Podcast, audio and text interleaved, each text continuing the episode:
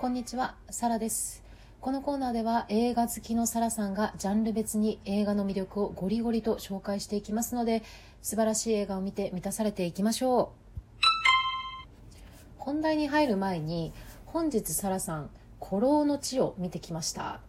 いやー、すごかったですね。もともと1が好きで、まあ、1の内容っていうのが新米のねピュアピュア刑事の松坂君がちょっとこう組に加担してる刑事の役所広司とバディを組むことで極道とか警察の闇など裏社会が分かってくるっていう話なんですけどこの松坂君の心境の変化とか役所広司さんとの掛け合いっていうのがすごい見どころで、まあ、今回はねその後を描いた映画なんですけれどもいやーごめんだけどねもう鈴木亮平が優勝ですよ。もちろん内容も本当盛りだくさんでお腹いっぱいって感じなんだけど鈴木亮平のイカれ狂った演技みたいなのはもう全部持ってっちゃう感じですね。リアルすぎて怖い。だから今なんか東京 MER っていうドラマで鈴木亮平正義を演じてるじゃないですか。それすらもね怖く見えますよ本当。はい。今回はノンフィクション映画をご紹介いたします。この手の映画もね大好きで正直厳選するの超難しかったんですけどサラさんがビビッときたものを紹介します。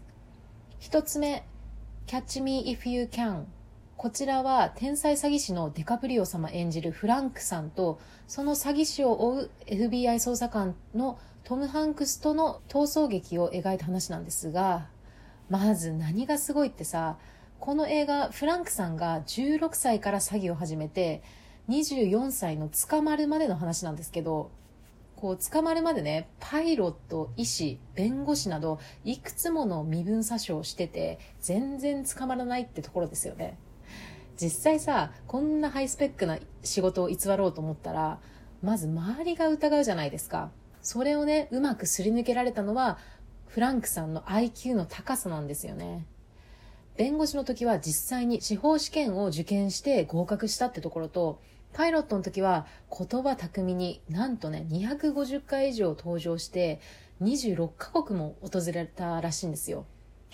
まあ当時はね従業員に対する本人証明の審査っていうのが緩くてこの事件がきっかけでかなりの規制がかかったみたいなんですけどとにかくこの何年にも及ぶね逃走劇がよりリアルに描かれているところがとっても魅力的なところですね。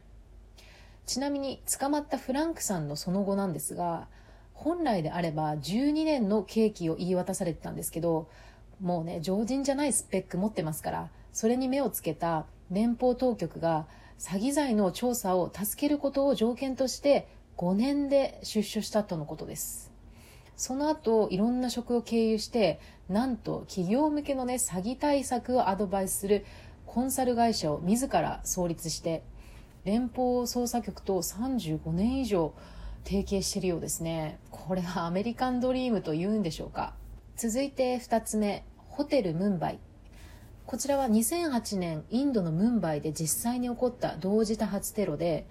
このテロの標的になった場所っていうのが駅や病院映画館などがあるんですけれどもその中でもこの映画はタージマハルホテルっていう5つ星ホテルで起きた内容です。絶対にねあってはならない事件なんですがこの映画ではホテル内に立てこもる過激派のテロリストがいる中で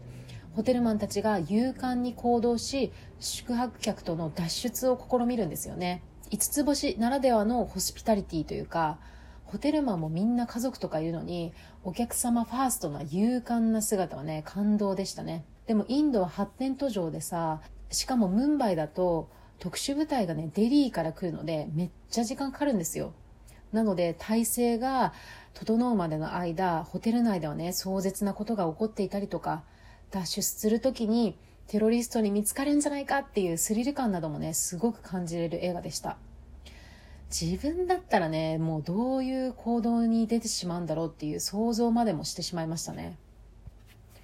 3つ目はマネーショート。こちらは2008年リーマンショックが起こる前にその世界的な金融危機を予知した4人の姿を描いた映画です。初めにね言っておきますけどむずい。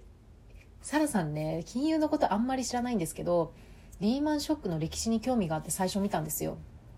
それでウェブサイトの考察とか見ながら56回見てねだいぶ内容をつかんできてすごい興味深いなって思いました。映画の中でいくつかの専門用語について解説もしてくれるんですがそれでもね専門的なことを知ってる前提で話が進んでいくので一度ね考察目を通しておくのもいいかもですね。詐欺的なね金融システムとその裏側に潜んだ崩壊っていうのをいち早く予見した4人だったんですがやっぱりねこれから数えきれない人々が路頭に迷うってことも予知してしまうわけでそこの葛藤とか最後はね正直明るく終わるっていう感じではないんですけどリーマンショックのね知らない方は教養としてもぜひ見てほしい映画の一つですね。4つ目はドリーム。こちらは1960年代3人の黒人女性のお話なんですが差別と戦いながら優秀な頭脳で NASA の宇宙計画に大きく貢献するっていう内容ですね。この時代はまだ人種差別が色濃く残っていたのでもうどれだけ優秀でも彼女たちはね重要なポストに就くこともなく待遇面でも差別を受けていたんですよね。また女性差別っていうのもあってなかなか息苦しい場所で勤務をしていたんですが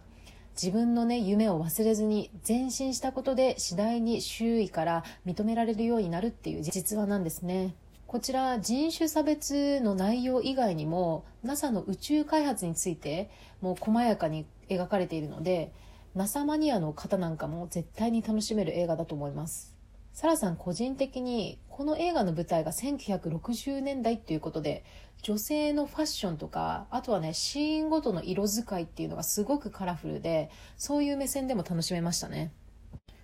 最後は英国王のスピーチ。こちらはねアカデミー賞で12部門もノミネートされてる名作ですね。エリザベス女王の父であるジョージ6世のお話で